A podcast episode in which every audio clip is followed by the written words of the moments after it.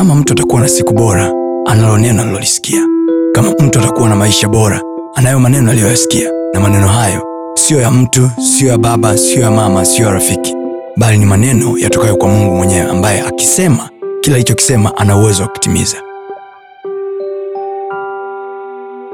je hivi nyinyi mnajua kwamba mtu anaweza akawa anatenda matendo mema maisha yake yote anatenda matendo mema haongei uongo hazini hafanyi uasherati haibi. Anawasaidia yatima na wajane.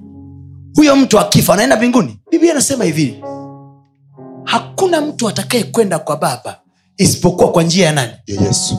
Isipokuwa kwa njia ya ya nani? Yesu kristo kwa hiyo unaweza ukawa unaitwa wewe abdalah sulemani hujampokea yesu ila hufanyi uzinzi huongei uongo Yes. hu, hu, husengenyi watu Yes. una maisha mazuri Yes. yesu anasemaje mimi ndimi njia Oh, yes. unaweza ukawa unaitwa amida pwalai mm-hmm. ndo jina lako wewe alafu unawasaidia watu unasaidia yatima unasaidia wajane unatoa misaada unafanya utakatifu unaishi maisha mazuri humuudhi mungu humkosei mungu unaenda mbinguni wewe.